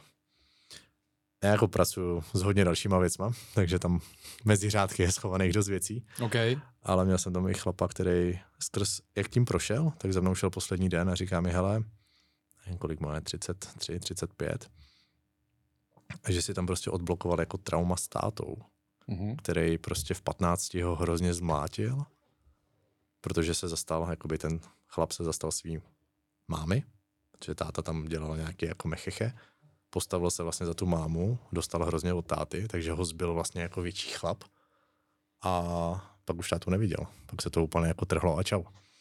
A teďka ti řekne na konci toho kempu, že hele, já jsem si to vlastně zpracoval. OK. Během těch třech dnů. A teď ty v neděli mu to stopneš a ukážeš mu celou tu cestu od čtvrtka, takhle mu to poskládáš, tu mozaiku Jo, spárovalo se, najednou měl u sebe o 20 kg většího chlapa, na který ho koukal takhle. Jo, dělali jsme nějaké další techniky, najednou tam vlastně byly pocity, které prožíval on, když se to tam stalo. Jo, pak je tam dýchací technika, najednou vlastně jako se, jo, a, a fakt vlastně to je za mě ta magie, co se děje, když mm-hmm. dáš ty lidi, co jsou na to ready, co to chtějí, na jedno místo a on si z toho kempu odvezl tohle. Já samozřejmě neříkám, že vám vyřeším vaše traumata jo, na našich akcích, ale minimálně vznikne nějaký jiný prostor, kde to může vyletět, kde to můžete prostě uzřít a vylečit. No je to hrozně důležitý eh, to bezpečné prostředí tady k tomu. Jo, a jako aby si byl mezi lidma, kterým eh, můžeš důvěřovat, a naučit se právě jako otevřít se, no, otevřít to srdce. To je, co jsi mluvil na začátku a co jsi říkal na začátku, eh, když jsme se bavili o tom eh, pravém mužství a o tom vztahu k těm ženám a teď se vracím k tomu, protože eh, mě napadlo pár věcí, jak jsi to zmiňoval. A já si myslím, že přesně jak si, jak si mluvil o tom, že chlapi jsou zvyklí a to je zase ten společenský tlak prostě prezentovat jenom toho mača, a to je ten pravý chlap, že jo, a vlastně uh, ženy na druhou stranu jsou tady z toho prostě unavený a tlačí zpátky a proto teďko jsou tady ty extrémy, uh, kdy ty ženy vlastně jako odmítají muže, odmítají prostě nějaký ty mačo muže a chtějí být chtějí ukázat, že můžou být prostě stejně silnými jako oni, až nadřazenými a to je právě jakoby ta výhylka. A jedna z těch důležitých věcí podle mě je přesně umět, umět vlastně jako otevřít to srdce ty ženy. Ty jsi to říkal, přesně jako nebát se, ukázat slzy, ukázat emoce, ukázat vlastně jakoby toho i klidně zraněného kluka, který jako v sobě máš, proto abys to mohl nějakým způsobem zpracovat. A bohužel, ale si myslím, že prostě ty kluci od malička, od nějakého dospívání jsou vedení k tomu, že abys byl chlap, tak musíš být prostě tvrdý jo, nebo spousta z nich, jo. Takže ten paradox je, a teďka, když to, jako teďka, co jsi řekl, že když jsi, seš chlap, musíš být tvrdý. Mm-hmm. No, to zní divně, jo. Ale prostě ono se s těmahle tvrdýma chlapama paradoxně pracuje líp mm-hmm. na té mhm. cestě toho otevření, mm-hmm. než v obráceně s těma měkkýma na cestě toho, jako aby byli silnější. Já stokrát radši jako mám na kempu deset chlapů, co jsou úplně prostě, jež ty vole, poslala mě sem žena, nebo koupila mi to máma a okay. ježiši, no, tak ukaž, tak vole, tady týpek s copánkem, tak si to jako poslechnu a jak to, že se tady nežere maso, no, tak jo, no, jakože jsou takhle, a říkám v pohodě, kámo. Že oni jako cítí ten můj klid. Aha. A ten, ten můj klid jim tam jako hází, že něco je jinak. A, a s těmahle se vlastně pracuje paradoxně mnohem líp na cestě toho otevření, protože ty jim to tam, ty jim to tam prostě posíláš jako jejich jazykem. Že já mám 20 chlapů, teď vidím, že OK, že většina je těchhle těch, řeknu, tak jdeme meditovat. Já jsem nikdy nemeditoval. Sedni si, zavři oči a drž hubu. jo, a prostě cvaknu, teďka tam mám svoje chlapy, ty začnou meditovat, prostě normálně, a teďka tyhle ty jsou hození do toho, že a vlastně nic jiného nezbyde, než vlastně teda jako si říct, OK, tak na to kašlu, seberu se a jdu pryč a nebo OK, tak to zkusej. A máš, že tam prostě poprvé v životě 10 minut medituju. Mm-hmm. Jo, ale jakoby, že to rázný, v životě jsem neviděl nějakého jogína nebo guru, který by ti to tam poslal takhle. Jasně. Ale vlastně tím, že já se s nimi jako, já nediskutuju, pardon, není tam diskuze, mm-hmm. je tam vlastně oznámení toho, ale tak seš tady, jdeš do toho dávat ten čas, důvěřuješ tomu, jako co tady děláme, že sorry, jo, řekl jsem ti sedni si a zavři oči, dýchej nosem, tečka. A oni najednou, ta mysl tam nemá jako nic, jsou do toho hození a dělají to. Takže s těmahle, kterým ale jakoby rozkazuješ, jo, tak pracuje se s tím líp, než když pak máš prostě ty jako chlapy, kteří vlastně už jsou tak moc jako z, změklí, že tam prostě i na mě jako kolikrát projevuješ jako tolik empatie. A pak i tu konfrontaci, kterou mi vlastně nastavuju, tak musí být velice jemná mm-hmm, a mm-hmm. opatrná, protože vím, že kdybych mu to poslal takhle, jako hej, drž hubu, sedni si a medituj, tak prostě je tam jako rozhodíš, oni to jako neposkládají. Tím chci říct, že jestli ty jsou na minus 20, tak já musím mít na minus 25 a pomalinku to s nima stavět, aby oni se za ten kemp třeba dostali z minus 20 na minus 15 mm-hmm. začalo to tam růst a byli vlastně inspirováni k tomu dostat se zpátky na nulu, než prostě když máš nahoře mačo týpky a chceš, nechceš, tak se sebera vypadně, jako nepotřebuju já tebe, ty nepotřebuješ mě, můžeme si to říkat takhle a, a je tam tahle ta energie, kdy vlastně ten chlap jakože No tak jo, tak já to teda zkusím. Jo, jo že vlastně... jo, rozumím tomu, rozumím tomu, jasně. Jo, jako tam je asi, asi jo, jako by tam je nějaká, podle mě, uh, tak jak to popisuješ, je možná nějaká jako uh, vyšší stupeň ty rizosti. Víš, jako riz, prostě rizí člověk, který se nebojí vyjádřit se tak, je, jak hmm. takový, jaký je, protože zase za, za, za tou jemností se spoustakrát schovává to schovávání, jakože ten člověk vlastně schovává v sobě nějaký svý pocity, emoce, třeba i potlačil prostě jakoby toho, toho uh, mača v sobě, a protože se bojí, ne, nemůžu být. Jo. Já jsem uh, třeba uh, vlastně byl šokovaný, kdy Pracoval jsem s jedním, s jedním takovým jako právě mm, učitelem mužství, jako kdysi, nebo mužství obecně, jako spirituálním učitelem, dejme tomu. A, a on mě, on mě říkal, ale měl vlastně schopnost vidět do lidí, do lidí ve smyslu toho, že vycítit jako nějaký schovaný právě věci, které ten člověk nevyjadřuje. A ten mě, ten mě určil jako násilníka, že mám prostě násilnou náturu, jo. A jsem říkal, já? násilnou náturu. Já jsem se vždycky považoval za hrozně jako jemného, vnímavého jako člověka. On říká, ne, ne, ne, prostě ty jsi násilník, jo, ty jsi bully, prostě ty jsi typický bully. A já jsem, jako, zpracoval jsem to mnoho let, pořád jako si nějakým způsobem zpracuju, pracuju. A uh, když jsem si začal vlastně vybavovat, to mě bylo třeba kolem 30, dejme tomu, když jsem si začal vybavovat okamžiky zpětně v životě, kdy opravdu jsem se choval jako násilně, jako, jako to bully, hmm. ten bully, ale já jsem měl ve své představě úplně jinou uh, představu o tom, kdo je bully. Jo, bully je prostě dvoumetrový chlap, který ve škole prostě do každého buší.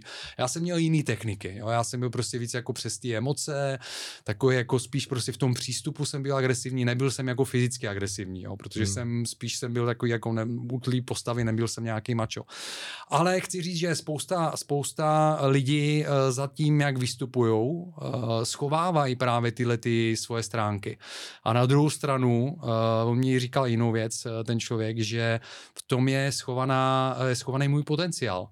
Tím, že vlastně to nemám zpracovaný, tak s uh, nějakým způsobem se připravuju obrovský potenciál, protože zase ten násilník v sobě má obrovskou sílu životní. Takže když ji zpracuješ pozitivně a naučíš se to ovládat a nebojíš se to projevit, ale projevit to tak, aby to nebylo destruktivní, tak pak je, se to projeví úplně jinak, že jo. Takže tím chci říct, že jo, že tomu rozumím, že prostě mám pocit, že z toho, co popisuješ u těch eh, chlapů, kteří jsou ostrý, je asi nějaký větší stupeň prostě té rýzosti, se který se dá potom jako jednodušší zpracovat, protože oni asi nic moc neschovávají. No, jsou taky ready na to, že to bude bolet.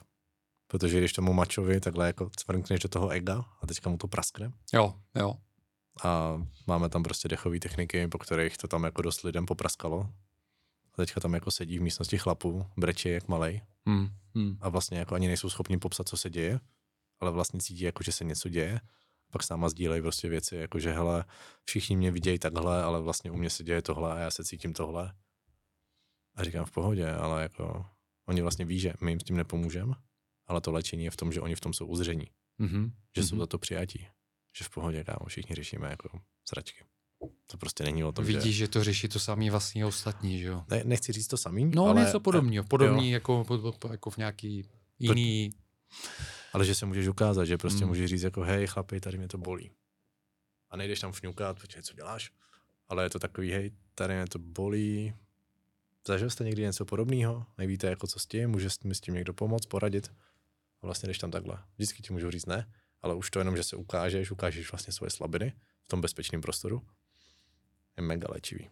Fakt jako ty pro mě, když tam jsem a vlastně já zase sdílím s nima, protože jsem taky nějak vnímaný od těch mužů. A říkám, jsem úplně stejný jako vy, jenom jsem tady v roli organizátora. a vlastně ukážu zase jako věci, co si já řeším, co se jako děje v mém životě. Mm-hmm. A, a tahle ta otevřenost, tahle ta společná důvěra, tak ty, když přijdeš do Brothers, tak ty ji jakoby dostaneš a pak je na tobě, jestli ji přineseš zpátky. Jo, mm-hmm. Že mhm. vlastně jsou lidi, co přijdou, tady zažijou nějakou akci, nezájem, ale ty lidi, co jdou s náma tři roky a je to třeba jednou za rok, že se objeví na nějakým eventu, tam prostě cítíš to connection jiný. Tam je to takový, jako že hele, proč jsi přišel? Mně je tady vlastně dobře. Mm-hmm. Jo, a to děláme trénink, nějaký techniky, nebudu prozrazovat, přespí se tam a je tam prostě pocit té pohody, že existuje místo na světě, kde je to jinak. A to místo ale musíme společně vytvořit. Super, super. Johnny, já jsem neříkal na začátku, když jsem tě představoval, že uh, ty si nějakým způsobem shrnul i nějaký svý životní zkušenosti a znalosti v knížkách. Máš vydaný nějaké knížky. Uh, řekni něco o tom, prosím. OK, tak mám vydanou knihu. Máš knihu? Mám vydanou knihu a dvě repový EPčka a jeden videoklip. OK. Já jsem viděl na webu uh, nějaký tři tituly. Uh, tři proto, tituly proto, viděl. jo, jo, a můžeme se pak podívat, ale vím, že... Uh, mám vydanou knihu. Ano. No a jakoby, když to vezmu hodně v rychlosti, tak můj život byl takový, že já jsem byl na druhé straně tady ty, ty násilnické stránky. Já jsem okay. byl spíš jako ten šikanovaný, ten umťáplej, ten, co vlastně jako ty jsi měl nějakého bulího, který tě šikanoval. Já jsem těch bulíů měl několik, protože jo. já jsem ze Šumperka a když mi bylo šest, tak jsme se přestěhovali do Prahy. Tam jsem chytil rok a půl prostě jako Pražáky, takže to bylo, jaký to bylo. Pak jsme se zase stěhovali někam, takže jsem chytil zase nějaký kolektiv mm-hmm. a vlastně někde jsem se jako identifikoval s tou nálepkou jako oběť, nebo ten je jako divný, ten mluví jinak, protože jsi Moravák, jako chápeš ten akcent a všechno, ty jsi musel zažívat něco. Vlastně nezažíval něco ale podobného. Ale říkají, že jsem Moravák, i když nejsem, ale prej, že tam... něco tam je. něco tam je. no tak já jsem, já, já jsem si prošel tímhletím a vlastně hodně mě to tenkrát poznamenalo v rámci nějakými mm, sebejistoty. Mm-hmm i tím vlastně, že táta hodně jako pracoval, nebyl tam, teďka nemáš to komu říct, nemáš to jak sdílet, ty kamarádi nejsou jako sousedi, ale jsou v Šumperku zpátky na Moravě, takže až takový jako rozpolcení a vykořeněnost brutální, takže tam to za mě nebylo úplně ono. To se pak transformovalo dál, kdy v 15 jsem si teda řekl a dost, buď budu jako celý život otloukánek nebo něco začnu dělat, tak jsem se dostal na Thai box a vlastně box a tyhle ty věci. Takže když se stal další problém, tak jsem najednou zjistil, že dokážu jako spacifikovat ty protivníky celkem kvalitně, jako ve větším věku a ve větším počtu, než jsem byl okay. já. Což mě vlastně hrozně vyděsilo, protože vždycky, když se pak dál objevila nějaká taková situace, tak já jsem tam měl prostě ty zranění toho, jakože tyjo, teďka za ty roky šikany a teďka se tady jako někomu snažím říct, ať mě nechá být, ať mě nešahá a prostě zase se to děje, takže pak jsem se začal bát já o ty lidi, co jako přicházeli za mnou to způsobovat. OK.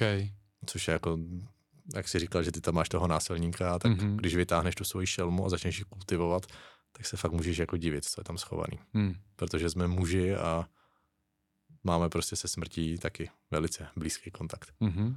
Takže jsem rád, že se naštěstí nic vážného nestalo. A kultivoval jsem to dál od 15. No a pak jsem si procházel já zase jako svojí repovou kariérou a lifestylem a žitím, jako v Řecku jsem byl tři měsíce za barem, pak jsem se vrátil v Praze, teďka první jako odstěhování, že od nějakých, dejme tomu, tyjo, 18 do 25 jsem žil jako dost nezřízeně, Dělal jsem během toho ještě jeden startup a studoval na božce, takže jsem se to snažil třeba poskládat, ale teda byly zase moje alkoholové léta a večírkové léta, takže prošel jsem si tu temnotu se vším všudy. Potřeboval jsi tu zkušenost? No, jsem rád, že mi to nezabilo a že jsem tady. Aha.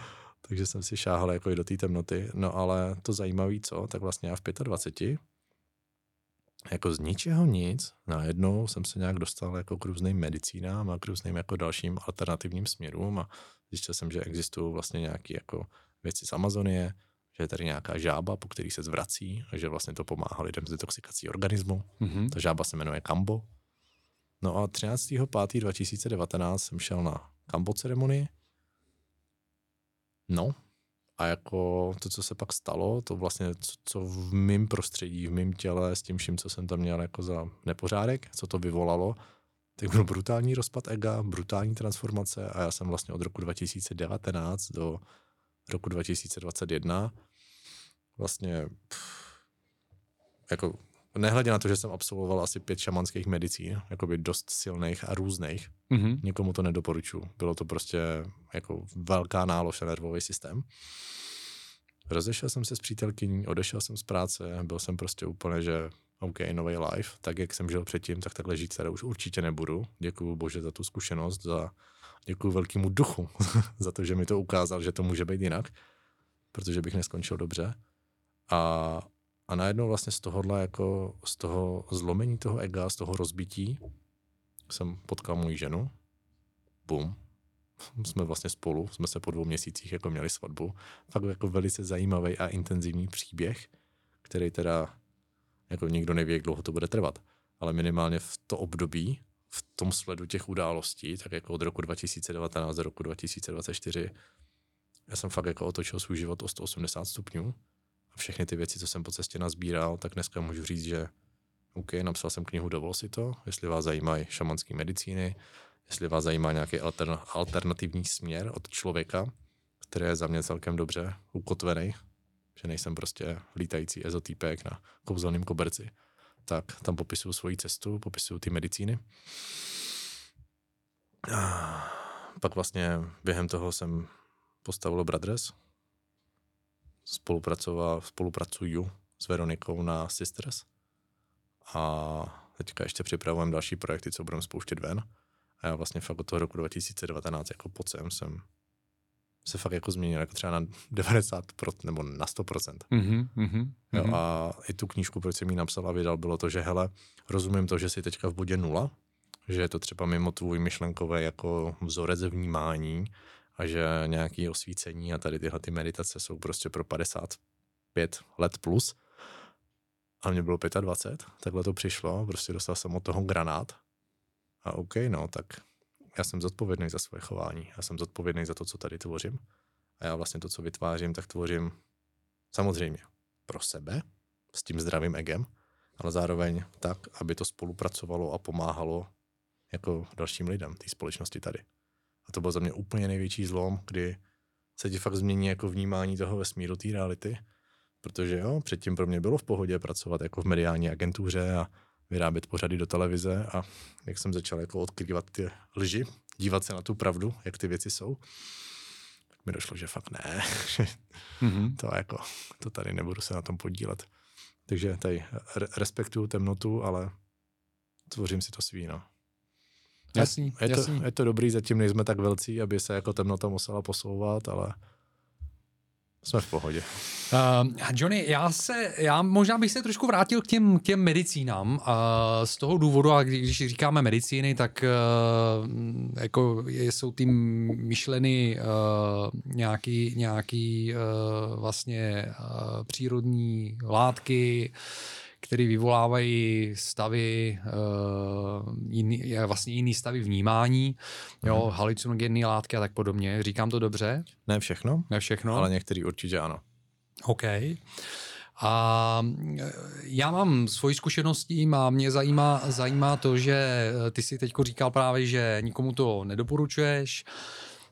Já zpětně, když se na to podívám, tak eh, asi eh, to taky nedoporučuji jako cestu. Já jsem se k tomu dostal díky tomu, že jsem eh, jednu dobu a i do dneška mě hodně zajímá a je to taková moje oblíbené téma.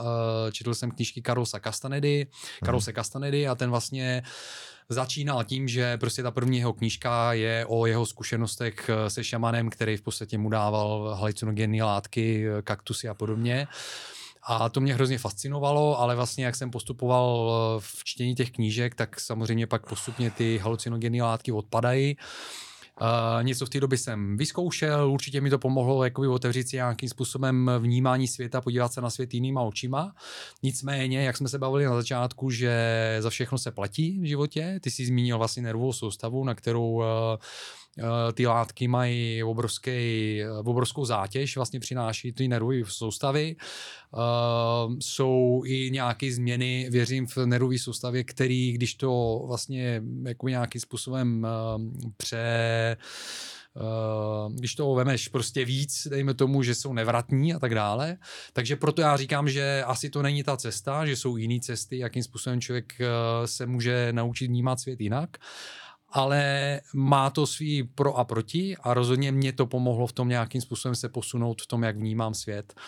Uh, takže možná bych se zeptal, ty jsi říkal, nedoporučuju to, na druhou stranu viděl bys, uh, viděl bys nějakou uh, jako jasně, asi vidíš přidanou hodnotu, jo, ale teď hledám tu hranici, jako jo, ve smyslu toho, když to někdo chce zkusit, co z toho může čekat, dejme tomu, jo. Mm-hmm.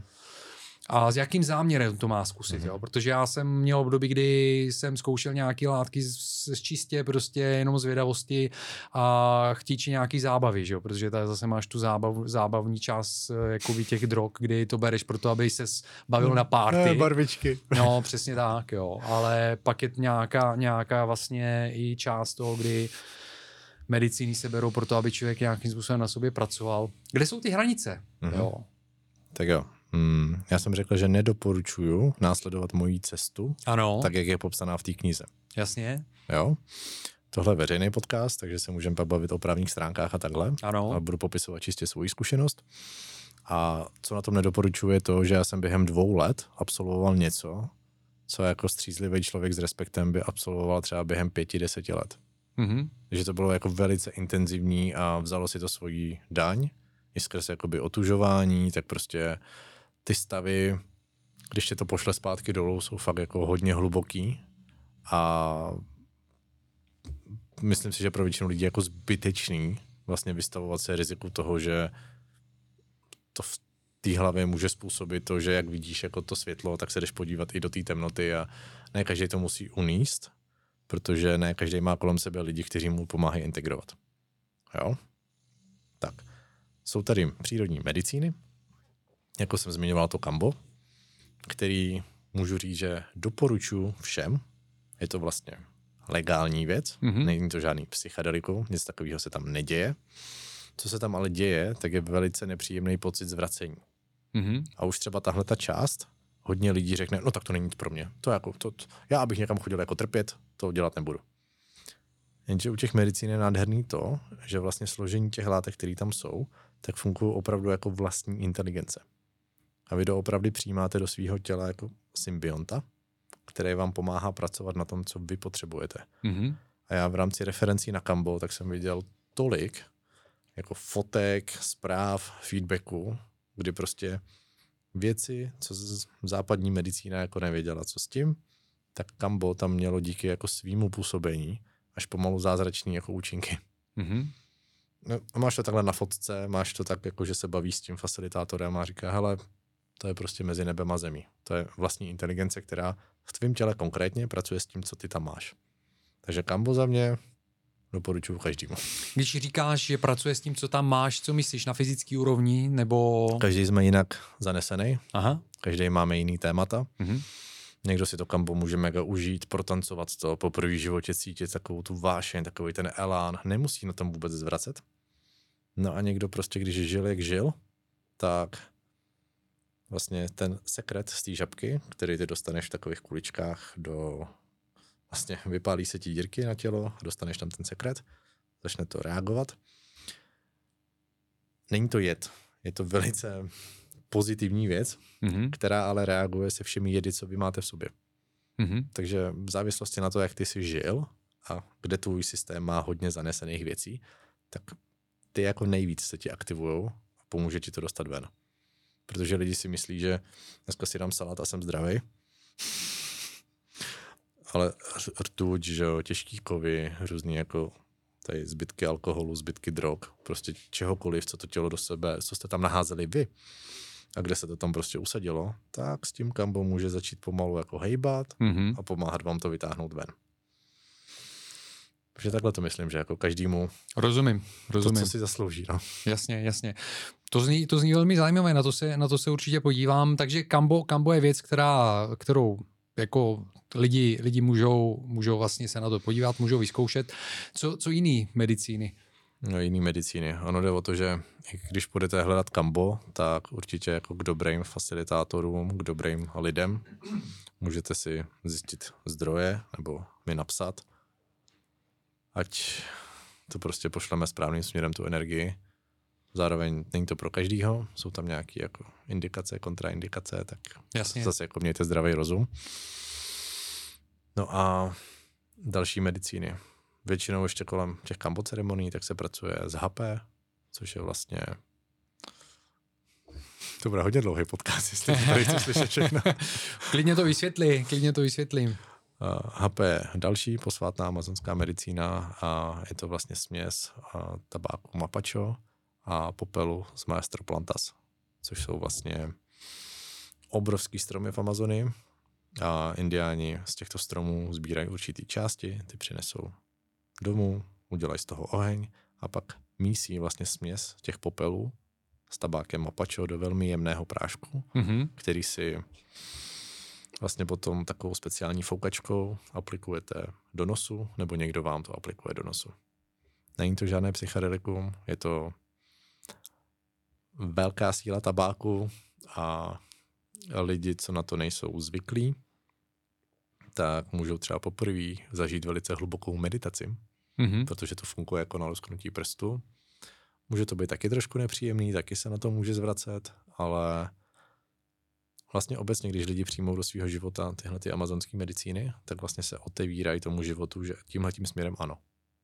Což ono je to pořád takový jako čarovný, takový kouzelný, Jo, má to svý kouzlo, má to svý Takže jako... jakmile jdete touhletou stranou mm-hmm. a mhm. začnete dělat ty věci v té minulosti, co bylo předtím, tak vy ty medicíny buď vyženete, anebo vám ty medicíny začnou dělat peklo. Mm-hmm. A fakt jako peklo. Protože určitý scénáře se dají opakovat ve smíčkách, dá se to pořád točit dokola. Mm-hmm. A člověk, který není bystrý, který to nevidí, co jakoby se děje kolem něho, tak může zažít velice náročný období svého života. Pak je tam další medicína, to je sananga, to jsou takové kapičky, co se kapou do očí. No, hodně štípou, hodně pálí, ale pomáhají krásně vlastně zodolňovat ten nervový systém a opravdu zase je to o tom, že vy zažijete, kromě té spirituální části, té šamanské praxe, tak zažijete vlastně velký výkyv do toho brutálního sympatiku, kdy jako celé tělo si myslí, že umřete, že přijdete o oči, že máte prostě kyselinu jako v očích pak si to tělo přepne do toho hlubokého parasympatiku. A s tímhle tím se dá krásně pracovat, kdyby vlastně otužujete něco jako otužování ve vodě. Okay. Hodně to zjednodušuju, protože to, mohli bychom se o tom bavit hodiny, ale ať mají lidi nějakou představu. Hmm. Pak jsme pokračovali dál, no. pak jsme pokračovali k těm psychedelickým věcem a mým zkušenostem. No, obecně za to, tak většina lidí, nebo jak jsi zmiňoval, tak i díky Stanislavu Grofovi, tak v Čechách nějak obecně víme, že existuje LSD, což aktuálně je nelegální. Takže samozřejmě to nikomu nedoporučuju, ale je dobrý Přesně vědět, tak. že takovéhle věci existují. Hmm. V rámci toho LSD, tak je, je vlastně v rámci všech těch medicín, tak je vždycky velice důležitý ten set a setting ukazují se, že psychedelika, nebo pardon, ne psychedelika, ale uh, psilocybin, ketamin, tak jsou aktuálně na poli vědy. Vlastně konečně velice doporučovaný, protože pomáhají skrz asistované terapie. Mm-hmm, mm-hmm. Ty lidi, se o tom mluví a píše, ano. Ty lidi konečně vyléčit. Mm-hmm. To znamená, že ten člověk nemusí chodit jako na 20 sezení, ale že vlastně po té práci s ním, nevím, dvě, tři, ty lidi vlastně, jim se to v mozku jako propojí, srovná, jsou zdraví, můžou fungovat. A to je za mě něco, co si lidi, kteří právě v rámci toho setu a settingu to používají na tu party, na tu zábavu, tak si nedokážou představit, že se s tím dá pracovat takhle. Mm-hmm. Protože i v rámci LSD, i v rámci toho, že žijeme v Čechách, kde vlastně roste hodně hub, tak člověk, který to bere pro zábavu, tak se v životě nedostane k tomu, jako člověk, který s tím jde pracovat. Dá se tomu ta pozornost, nastaví se ten setting a vy opravdu můžete skrz to, moje zkušenost, léčit sami sebe skrz nějaký traumata, na který vám ta medicína pomůže se podívat bez vašeho ega.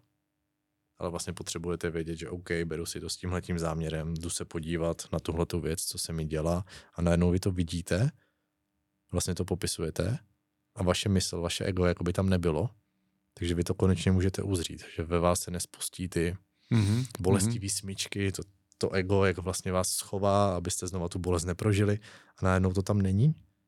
A vy, aha, tak jo, ono se stalo tohle, děkuju. A můžete to vypustit ze svého systému. A to je práce s těma látkama. Rozumím, rozumím. Nejsilnější psychedelikum na světě, který tady máme, je o tom i český film, je Bufo Alvarius. Mm-hmm. To to je velice, velice, velice silná věc. 5 meo DMT nebo lidi, jako, co jsem zjistil, tak um, si schánějí prostě syntetický DMT expery. Strach a hnus Las Vegas. Znáš? Ne. No tak to je vynikající film, na to se podívej. To je Johnny Depp a uh, Benicio del Toro.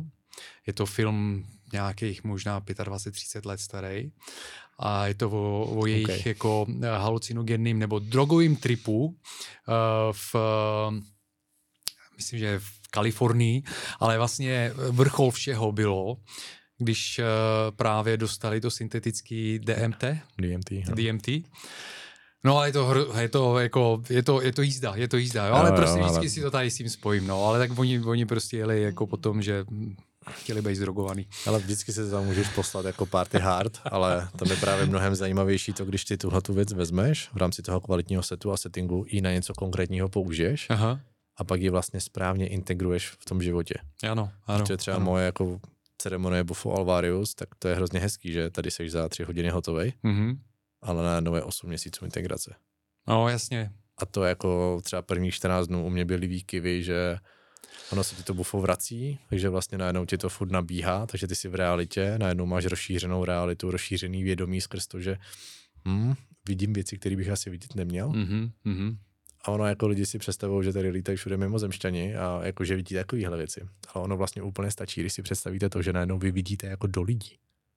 Že najednou prostě, jak kdyby to byl charakter z nějaký pohádky, a vy prostě vidíte jako ty myšlenkové pochody, co má ten člověk v hlavě. Mm-hmm. A hej, kámo, jak je možný, že to vidím. No, protože ti koluje v tobě něco, co většina lidí jako nenosí. Ty jsi, ty jsi se teď dotknul jedné věci, uh, jakoby právě to nebezpečí těch pomocných látek, to musí otvírat vlastně jakoby to vědomí a zpracovávat nějaké zážitky je v tom, že to všechno přichází hrozně intenzivně. Jo? A ve smyslu toho, že ano, ta integrace, teď si říká, že je dalších 8 měsíců po tom, co to zažiješ, dejme tomu, nebo hmm. x měsíců prostě, protože ty máš nějaký zážitek a ten ti otevře tolik věmu a na, na, na povrch, dejme tomu, vyplave tolik věcí, které hmm. pak jako musíš zpracovat že to může, to tě může prostě zahltit. Jo. Na druhou hmm. stranu si myslím, že, a to chci říct jako velmi, velmi jasně tady, že uh, já zpětně, když se na to podívám, na ty své zkušenosti, a je to už víc než asi možná 20 let, což jsem se tomu jako nějakým způsobem věnoval a jako jsem od té doby ušel nějakou cestu, uh, že to měl svou roli, ale teď s, těmi, s tou moudrostí a znalostmi, který mám zpětně životními a tím, že jsem pracoval a pracuji na sobě, tak vidím, že to není nezbytně nutný. Jo? Že ta cesta se dá vlastně jí, uh, jít i tím, že chci tím říct, že vlastně my máme neskutečné schopnosti jako hmm. lidi. Jo? Máme neskutečné schopnosti, uh, který ale tím, jak jsme vychovávání a jak jsme uh, jak jsme uh, conditioned, je to anglické slovo, uh, no jak jsme vychováváni, jak prostě jako je nastavená vůbec jako ta sociální bublina, ve kterým jsme, tak uh, jsme učeni k tomu věřit, že prostě jako mm, se mnohem mý, než vlastně jsme. Jo. Tím panem, panem chci říct, že když se dokážeme postupně dostávat jako ve spojení s tím, co opravdu umíme a jako kým opravdu jsme, tak uh, není třeba jako nějakých pomocných látek. Jo. Jako jsou, jsou k tomu jiné cesty. Jsou pomalejší, trvají mnohem déle, více práce v tom je, dejme tomu ale myslím si, že, že není nutně jako nezbytně nutný prostě používat uh, pomocní látky k tomu. Hmm. Děkuji, že to přinášíš. Hmm. Lidi třeba kolem mě, co jako, že mají nějakou, nebo vůbec mě ptají jako na medicínu, tak říkám, hele, uh, jakákoliv z těch věcí, které jsem tady zmínil, ještě tam mám jednu, o který budu mluvit, tak jdi na to ve chvíli, kdy jsi připraven zemřít. OK to je za mě jako, že říkám, mojí prací je vás od toho odstrašovat. Protože prostě vyselektuješ ty lidi, co hledají další jako zábavu na víkend a lidi, kteří říkají, hele, mm, jako jsem připraven. Protože mně se stalo to, že já jsem vlastně umřel v rámci svého přesvědčení sám o sobě mm-hmm. a to je fakt jako šok. Ty si myslíš, že jsi nějaký, nějak sám sebe vnímáš ano, ano, ano. a za 24 hodin ti někdo otočí hlavu. A ty najednou jakoby tu novou pravdu buď se můžeš rozhodnout, že ji teda jako nechceš vidět a nebudeš ji vidět, ale oklamáváš sám sebe, anebo si řekneš tak jo, tak jestli je tohle ta realita, kterou jsem celou dobu neviděl, tak mám fakt hodně práce. A začneš na tom pracovat. Já se zeptám, teď myslíš jako um, jdi na to, když jsi připravený umřít. Uh, jestli to myslíš obrazně ve smyslu toho, že zemře to tvoje staré já a dosáhneš takové změny a šokové změny, že najednou vlastně budeš prakticky ten, ta svoje, to, tvoje stará koncepce toho, kdo si prostě už tady není. To znamená, že to může vést potom i jako k fyzické smrti, protože to člověk nezvládne. A nebo to myslíš i tak, že i fyzicky prostě musíš být připravený na to, že můžeš jako zemřít. No, jako zcela upřímně, za mě ideálně oboje. Mm-hmm. Protože tvoje ego mm-hmm. dělá všechno pro to, aby si přežil. Mm-hmm. Úplně všechno. Vlastně to, že ty seš nějaký spirit, nějaká duše v tomhle skafandru, tak tvoje ego tě drží od všeho, co by tě mohlo zabít. Mm-hmm. Protože prostě v rámci tvýho ega tak není nic důležitějšího, než to, aby si se rozmnožil, aby ten skafandr pokračoval prostě v dalších skafandrech dál ano. a aby to ego vlastně jako rozdělilo duši, přešlo jako do dítěte, do dalších jako bytostí tady a ty pak budeš umírat s nějakým pocitem toho, jako že jo, dobrý, dobrý. Jo, jako můžeme si říkat, že je to příroda, mm-hmm. ale nebo si můžeme říct, že je to konce, prostě je to úplně jedno. Je to nějaká forma toho, jak ten život pokračuje. A teď si představ, že ty jsi v nějakém přesvědčení, takhle jsi jako pevně zarytej v něčem a nějakou takovou jako hlubokou tvoji pravdu ti někdo ve vteřině prostě vezme. A to je fakt pocit, že ty ztrácíš pevnou půdu pod nohama. Víš co, bavili jsme se o dechu, o spánku. Mm-hmm. Kolik lidí se najednou fakt zastaví a řekne si, hej, já vlastně nevím, jak se dýchá. Já vlastně nevím, jak se spí. A fakt jako si to uvědomí, že ty, co já tady hraju za hru. Počkej. Bránice, OK, tady žebra. A fakt jako najednou zjistí, že vystoupí z té role, co tady hrajou. A tenhle ten šok, tak je brutální nápor na tvůj nervový systém. Mm-hmm. A já jsem prostě nečekal, že když začnu s touhletou cestou, tak přijdu úplně o všechno. To je ta spirituální cesta. To není o tom, že něco získáš, ale že to bude všechno ztracíš, abys to mohl znova začít jako budovat a stavit. No. Takže proto říkám, že jestli ten člověk jako není připravený třeba na fakt velký změny v životě, třeba že hej, všechno, co si myslel o tom životě, že je nějak, tak se najednou může razantně otočit, tak do toho nelze. Protože jakmile jednou víš, tak už nejde nevědět.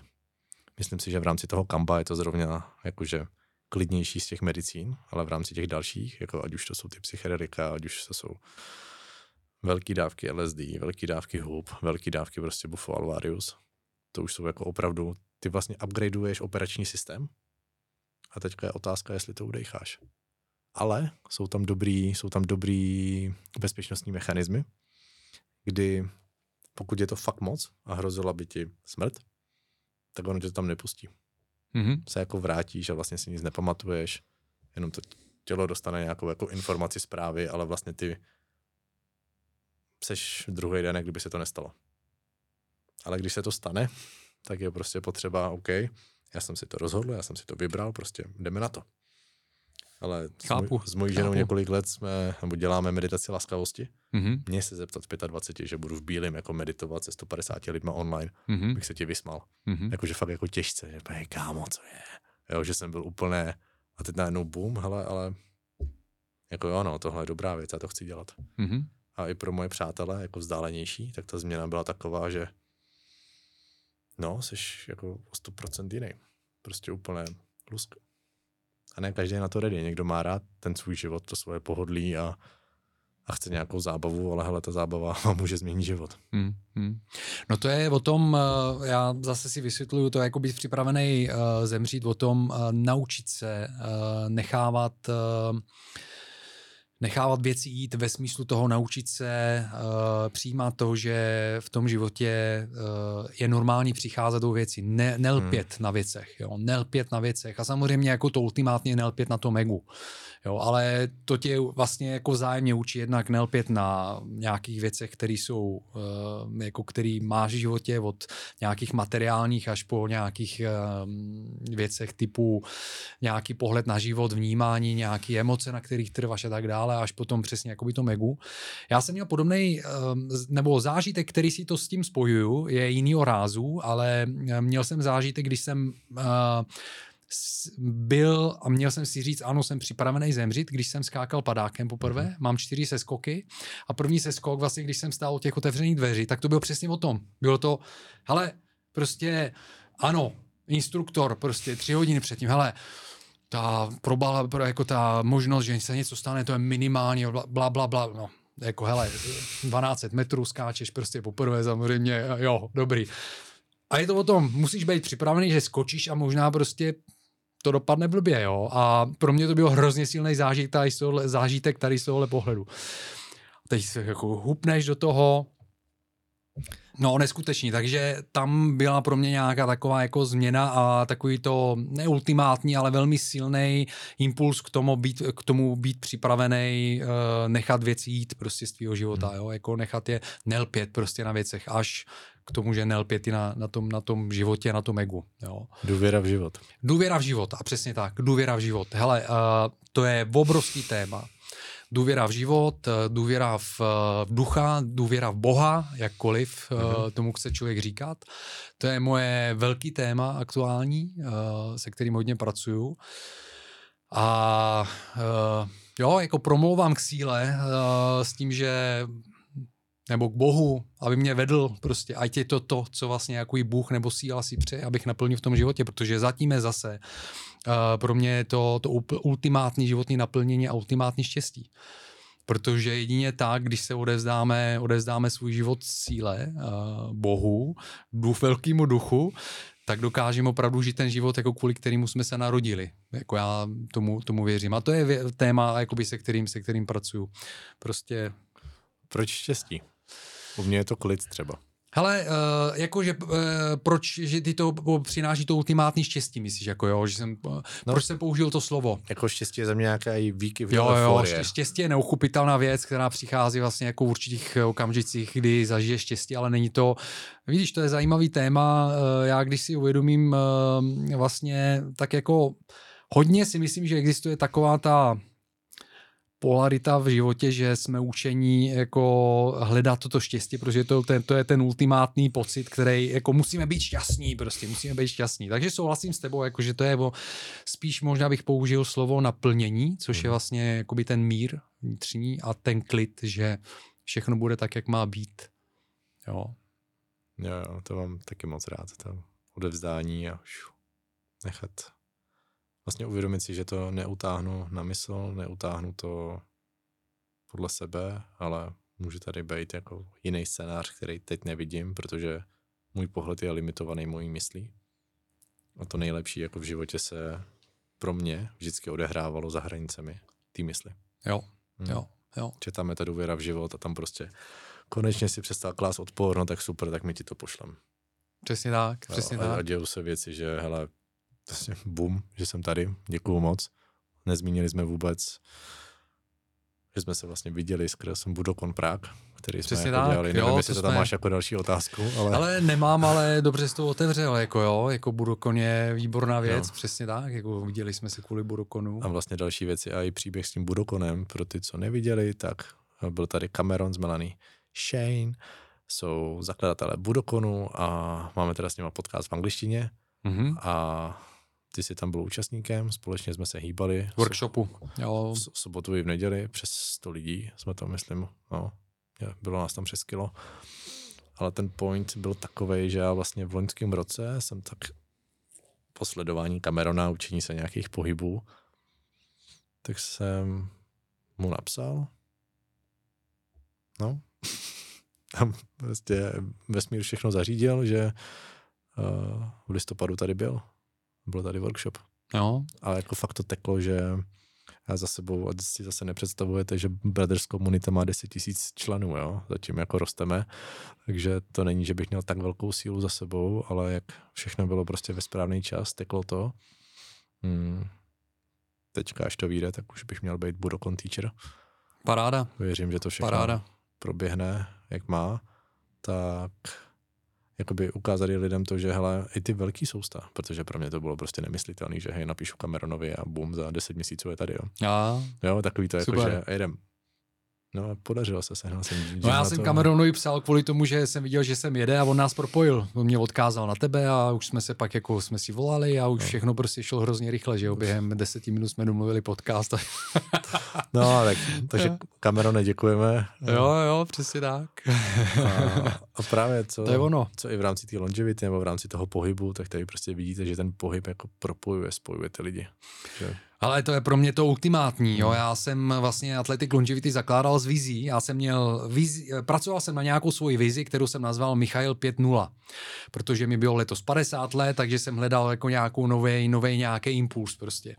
A ta vize mě vedla k tomu, že jsem si úplně představil, uh, že jako mým, mým uh, duchovním uh, zvířetem je skřivan pták, prostě úplně jsem se s ním propojil. Okay. A ten skřiván je jako velmi živý pták, velmi agilní pták a teď úplně jsem mu viděl, jak letí, letí tou přírodou a teď vždycky někde přistane na chvilku nějaký u jiného zvířete, trošku si s ním vymění nějakou energii, něco si řeknou a zase poletí dál a furt letí, raduje se vlastně jakoby z toho slunce, z toho jako z toho života a furt takhle jako se prolíná s nějakýma jinýma zvířatama a obměňují si prostě energii, moudrost a přesně to, co já dělám, protože mě jako na tom Athletic Longevity nejvíc baví to, že se potkávám jako se zajímavýma lidma, s novýma lidma, uh, se spoustu z nimi si můžu zacvičit, protože dělají nějaké své mm. aktivity a díky tomu poznám další nový lidi, že jo, díky vlastně um, workshopu tvýmu nebo Budokom workshopu jsem poznal spousta dalších lidí, kteří tam byli, s některými jsem zůstal v kontaktu prostě nádherná věc, jo. Takže ano, pohyb normálně, nebo nenormálně, ale rozhodně jako velká věc v tom, že propojuje, propojuje lidi a rozšířuje ty prostě svět a život. Jo. Obohacuje.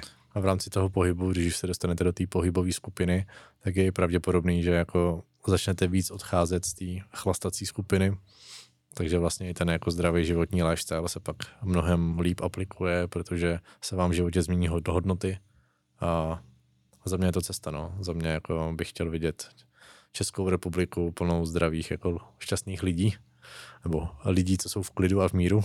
Jo, jo. A ne tady prostě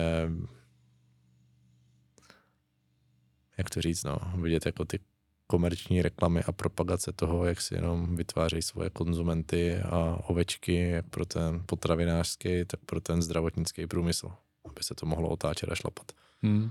Protože jako vizí je, když bude víc lidí zdravých a šťastných, když lidi převezmou vlastně zodpovědnost za svůj život, za svoje zdraví, ale i za svůj smrt, tak ten lékárnický nebo lékařský biznis se hodně posune do prevence. Přesně tak, to znamená, je asi ta budoucnost, kterou taky vidím. No. No, což znamená, že vlastně nás budou podporovat v tom, abychom byli zdraví, hmm. abychom mohli tady víc věcí jako dělat, tvořit a budou pro nás primárně dostupní v rámci těch akutních problémů, který vlastně jako si fakt nevyřešíte suplementama a zdravým dýcháním. Jo. To jako jsou, jsou zase důležité věci, na které potřebujeme zdravotnictví. Ale obecně, když vidíš, jako co, jak vypadají hmm, struktura lidí, co jsou v čekárně u doktora. Tak Dlouho jsem tam nebyl. Právě, no.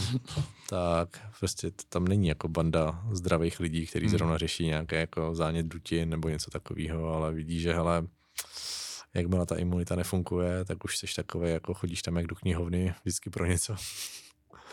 A je to začar- začarovaný kruh, takže lidi pracujte sami na sobě, to je asi jediný, co bych mohl zazdílet, no. Pracujte sami na sobě a ty cesty se ukážou. Já bych na to navázal uh, svou závěrečnou otázkou, kterou kladu vždycky svým hostům. Uh, co bys tu chtěl nechat za odkaz všem lidem, kteří by si chtěli, respektive chtěli by zůstat aktivní do co nejvyššího věku? Uh-huh. Uh, naplánujte si do kalendáře každý den uh, svoje okno na pohyb. Někomu to vyhovuje ráno, někomu to vyhovuje večer, ale musíte z toho udělat aktivní návyk. Doporučuji mít doma gumy, tenisáky, kettlebelly, švihadlo. To se mi teďka hodně osvědčilo. A jde o to, abyste mysleli na to, že vlastně potřebujete svoje tělo každý den dostat mimo klasický jako tepový režim. Protáhnout se nějaký stretching, ale vlastně zůstat v tomhletom aktivní. To si myslím, že je kámen úrazu. Takže vlastně nějaký pravidelný, že ten pohyb je návyk, Ad jedna. Ad dvě. Doporučil bych vám podívat se na svoje genetické testy a zjistit, k čemu máte predispozice, protože to, v jakém jste věku teď, neznamená, že se budete takhle cítit celý život, ale pravděpodobně vaši předci vám tam taky něco zanechali. Mm. Takže je možný, že ty věci se objeví a je dobrý s tím počítat už teď a dokázat s tím nějak pracovat. To říkám i sám pro sebe. Mm, upřednostňovat dlouhodobý cíle nad těma krátkodobýma. Já osobně jsem to měl v rámci sladkostí a takových těch jako intenzivních chutí a všeho. Realita je, že uh, potřebujete se starat o svůj mikrobiom a zásobovat ho těma nejlepšíma věcma. Protože váš mikrobiom, který je hlavně ve střevech, hodně ve střevech, tak on ovlivňuje produkci vašich hormonů. Takže jednoduše, sračky vevnitř, sračky na venek. Takže co nejlepší jídlo dáte dovnitř, tím lepší bakterie tam budou vznikat, tím líp se vy budete cítit. A to je vaše zodpovědnost. Někdo vám jako necpe dopustit čipsy, zmrzlinu, levný čokolády, prostě absolutně jako nonsens věci, co nedávají smysl pro váš mikrobiom. Hmm, nepodceňoval bych v žádném případě pro vaše longevity kvalitní zdroj pitné vody. To je něco, co do pěti let budete muset mít všichni. To, v jakém stavu ta voda je teď, tak budeme moc rádi, když bude, no jako ne, že by teď byla skvělá, je dostatečná. Kdokoliv vám říká cokoliv jiného, tak si pojďte napsat. Moc rád vám dám webinář, ukážu vám, co se s vodou doopravdy děje, co tady doopravdy teče, jaký celý ten systém vlastně je. A to, že ta voda je nějak zanesená teď, tak se hrozím toho, jak bude zanesená za pět let. Hmm. A nejde o to, že by nebyla průzračně čistá. Jde o všechny ty chemické sračky, které se tam dostávají který vodárny neumí pořádně zpracovat, pořádně vyčistit a na který se dávají v zemědělství výjimky, aby se teda mohly používat tyhle ty postřiky a tyhle ty věci. A nebo jako hormonální... Velký téma mimochodem. Hormonální antikoncepce, všechno jako dalšího. Hmm. Fakt se nenechte, nenechte se napálit, že to je v pohodě. Teď třeba jo, uvidíte sami za pár let, že hm, v Německu už se dějou nějaké jako vlny, že už jako zjišťují, že fakt to tudy nepůjde voda je bytost.